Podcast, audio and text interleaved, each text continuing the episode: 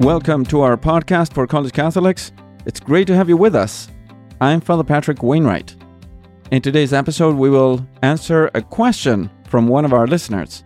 And I will try to do this every so often, maybe and hopefully once a month, depending on the questions that I receive. And today's questions will be about prayer and what to do when one feels like there is nothing going on during our time of prayer. However, before I get into the question, I would like to thank you, you and everyone who's listening to this podcast, for make it for making it possible to have reached 6,000 downloads. That means that there's 6,000 downloads since the time that I started, right? Since March 2021. And I think that's a great way to pass on our Catholic faith to many college students. So let's keep rolling. Please do keep listening. And most importantly, uh, please encourage other college students and young adults to listen in as well. So here's the question that I received. Uh, they sent me an audio clip, and I will play it right now for you.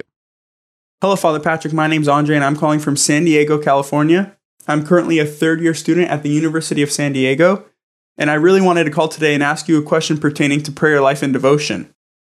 I've found that in my overall life, as I get more busy and as my my schedule gets more hectic, it's a lot harder for me to be passionate in my prayer and while at Mass and really meditate on the mysteries of Christ. Um, my mind tends to wander more and think about the things I have going on, and it's really hard for me to connect in Mass and really just put my own life to the side for the time being. Um, I tend to get and feel sort of guilty because I feel like I'm doing these things out of obedience and obligation, kind of during prayer and during mass because I have to make a conscious effort to set aside time to do those things. Um, and I know I, I genuinely want to be there and pray and go to mass and receive the Eucharist, but it's really hard for me to connect at certain times. And I feel myself varying in passion from time to time as my schedule and day to day life changes. Do you have any advice for staying consistent and really meditating on the passion and and the mysteries of Christ? Um, I really try and keep it as consistent as possible. I try and go to mass more than once a week. And I'm constantly going to confession and I pray the rosary and I do gospel reflections, but it's never really consistent. And sometimes I find myself really on fire for Christ during prayer, but other times I find myself kind of unable to connect and let go of everything I have going on in my own life during those um, times of prayer and attendance to Mass. Thank you again for taking my call and God bless you. So thank you very much, Andre, for sending me your concern.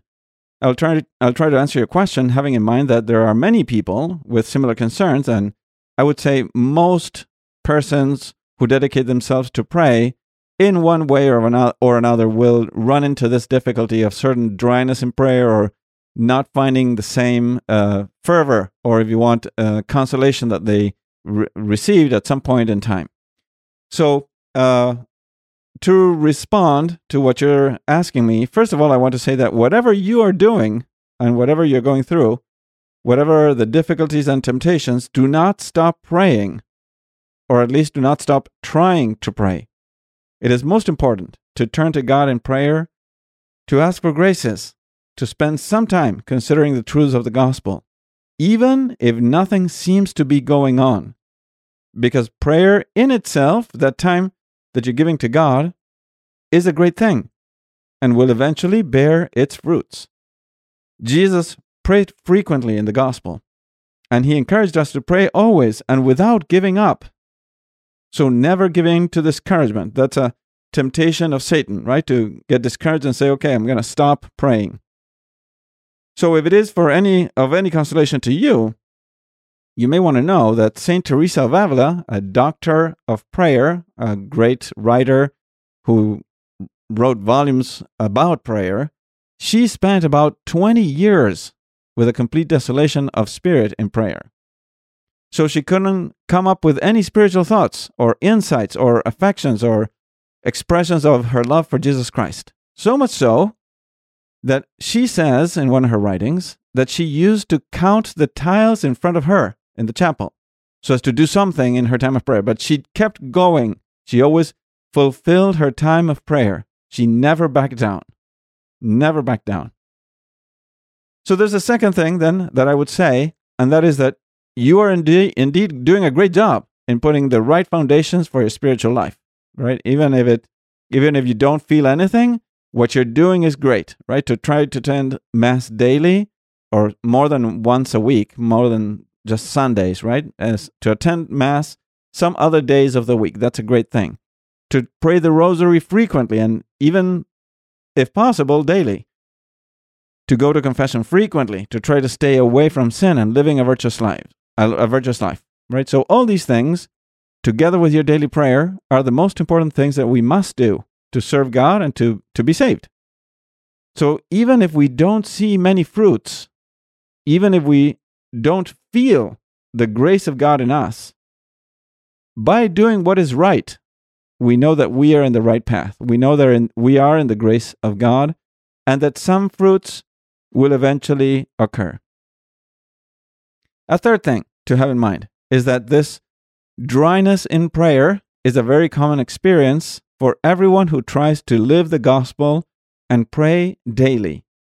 Moreover, I would say that we typically have the wrong impression that prayer should be filled with interior sense perceptible experiences like consolations or feeling. We have we get that impression, right? That if we pray and prayer goes well, then I should have to have emotions and feel very many good things and experiences and so forth. But that is not usually the case. Hmm, not usually the case. I would say more common, more often than not, prayer is a simply a simple exercise of the soul by which we try to speak with God and try to understand the voice of God in our hearts, right? So now to respond more directly to your question, right? As a background to my answer, first of all, I would say that there are two basic types of prayer. And I'm of course simplifying a bit in all this, right? The one type is vocal prayer and the other is mental prayer. Vocal prayer is any prayer that we repeat prayers that someone else wrote. For example, the Our Father, the Hail Mary, the Rosary, an act of contrition. Those are all vocal prayers. They're written and we repeat them. This type of prayer tends more commonly to be a little dry because we are repeating words. However, it is easier to do. And in a sense, uh, because all what we do is repeat the words. And in that sense, it's more basic, more easy to learn, and more popular. More people do this type of vocal prayer. Now, mental prayer is what we could also call meditation or contemplation or lectio divina or simply prayer. Right? It is a time of prayer, which we is a time of our day, right? A time of silence where you use some spiritual book or a gospel passage and you try to reflect for some time on that particular sentence or idea, right? And this type of prayer is a little deeper because we have a more of a conversation with God with our own words and can bring more consolation to the soul. But it can also feel empty or useless at times. So it is important to practice both types of prayer. But I would say that mental prayer is more fruitful if we want to grow in holiness.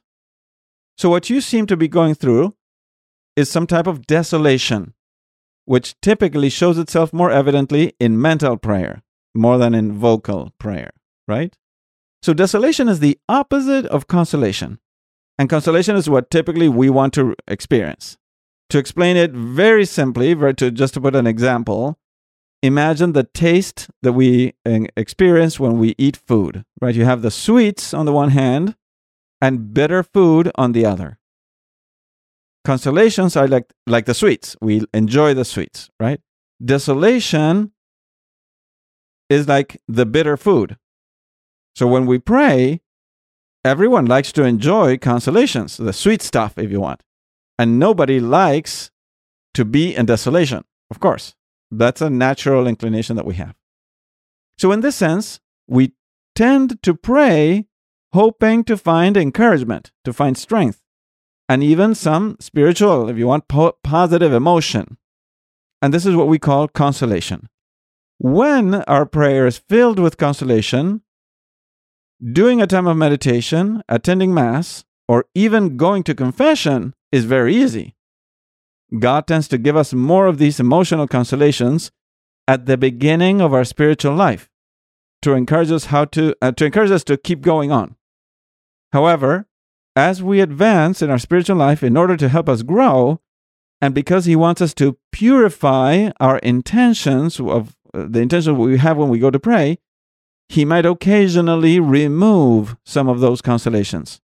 And then we feel that interior dryness, if you want, or, or, or what it would look like a lack of fruit in prayer. Our, our prayer might feel empty. We might feel like God is distant, and we might feel without faith. And it is difficult not only to hear the voice of God, but even to speak with God. However, we can still pray. We can still reflect on the Gospels. We can still draw conclusions for our spiritual life. And we can still put them into practice where we can take we can make resolutions from our prayer even in dryness so sometimes god wants to remove those spiritual consolations in order to purify our intentions when we go to pray. In such a way that we stop seeking that we will stop seeking the consolations of god but instead start seeking the god of consolations right?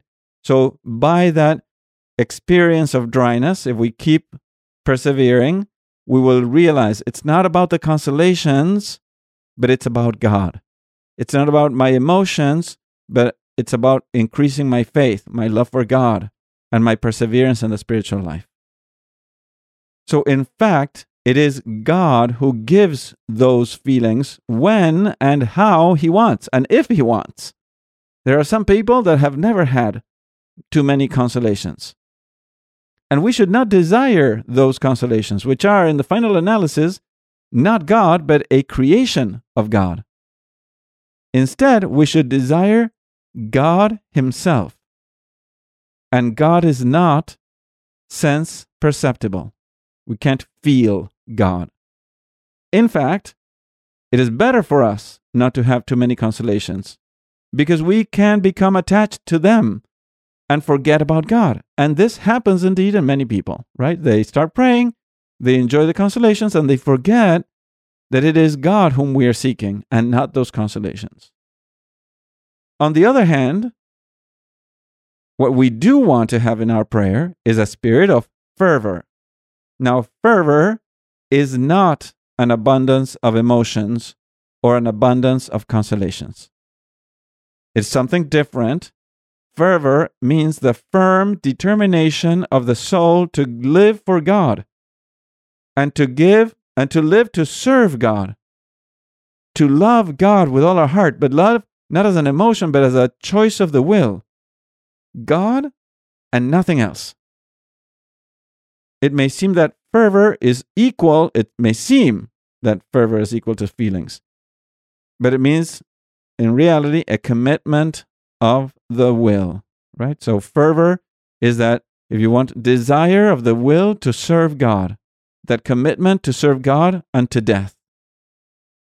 So we can be very committed to God. We can be very deeply in love with God and be at the same time undergoing great desolation. So we naturally tend to think that we are more virtuous, more holy when our prayer is full of consolations. But that may not always be the, the case, right? It may not always mean if we if we experience consolations, it may not mean that we have acquired solid virtues. On the other hand, when we are in desolation, we tend to think that we are lacking virtues, that our prayer is displeasing to God. And that's typically the temptation of Satan, right? To make us think we are in a really bad shape. But in reality, it is very possible to be very committed to Christ and very virtuous in spite of having desolations. And these desolations actually, many times, if not always, work as a hurdle to help us grow spiritually. So, as a first practical advice, I would say this if your prayer is dry, do not give up. Keep, keep at it, right? The bad weather will soon pass by. The sun will soon come out. This may be a challenge that God may want you to face in order to help you grow spiritually. Not only should you not give up, You should instead put more of your will into committing to Christ, more and more, telling Him that you love Him, making sure that you're practicing virtue in your daily life. And if, if, you, if you know a priest you can talk to, make sure you ask for advice just in case and ask guidance just to help you in this moment of dryness. Let me um, briefly sum up something that St. Ignatius of Loyola says in the spiritual exercises about these desolations. St. Ignatius has some rules for discernment of spirits in the, his book that is like a retreat uh, called the Spiritual Exercises. One of those rules refers to this time of desolation which we offer, often have in our spiritual life. He says, in, he says in the ninth rule, which is number 322 of the book of the spiritual exercises, right? In the ninth rule, he says, that there are three reasons why we typically undergo desolation. The first reason is because we are, and I'm uh, paraphrasing, I'm not quoting directly, I'm just making it easy to, for you to understand. So the first reason is because we're lukewarm or negligent in our prayer. And therefore we are undergoing desolation because we have neglected our prayer life. In the sense that dryness is a kind of natural consequence of our laziness, or if you want, a remedy that God allows against our laziness. We could have more cons- we could we could have had more consolations. But because we haven't prayed as we should, we lose those spiritual gifts. That's one reason, right? A second reason is because God wants to test us. Or could be, right? Because God wants to test us to see how much we are willing to advance spiritually and how pure is our intention. He wants to test us to see if we are doing things for selfish reasons. That is, for example, because we want to feel good in prayer. Or if we're doing this more purely for the glory of God, regardless of how much we receive in return, if you want in payment with consolations, right? So, to put it simple, are we doing all this for some sort of spiritual payment with consolations? Or are we doing this purely for our Lord because He is God? because he deserves our worship and our affection. Finally, a third possible cause for undergoing these desolations is that God could allow desolation in us so that we realize that we cannot control or manipulate all these consolations that we used to have because they are not coming from us, they are not ours. And therefore, God wants to prevent us from thinking that we are so holy, so good, and as a result, begin to grow prideful. And we may become overly attached to those spiritual gifts. So he wants to remind us that he is the source of all spiritual gifts, that he gives consolations when and if he wants. So, a final word of advice when you feel in desolation, try to revisit the way of doing your mental prayer, the method of meditation. We must have had some moment of learning how to do a time of prayer, a time of meditation. Well, we need, we need to revisit that and try to apply it again and kind of stick to that in a sense because otherwise we give up. We don't know what to do. So that time, that meditation method, that way of prayer, that way of doing lectio Divina, if you want, or whatever you're doing, whatever you're practicing, is like a help in this moment of desolation. So try to stick to that. So, in the show notes of this episode, in the show notes below, I will put a link to a simple article that I wrote on how to do a time of meditation, which will definitely help you in times of dryness and desolation to be able to keep going.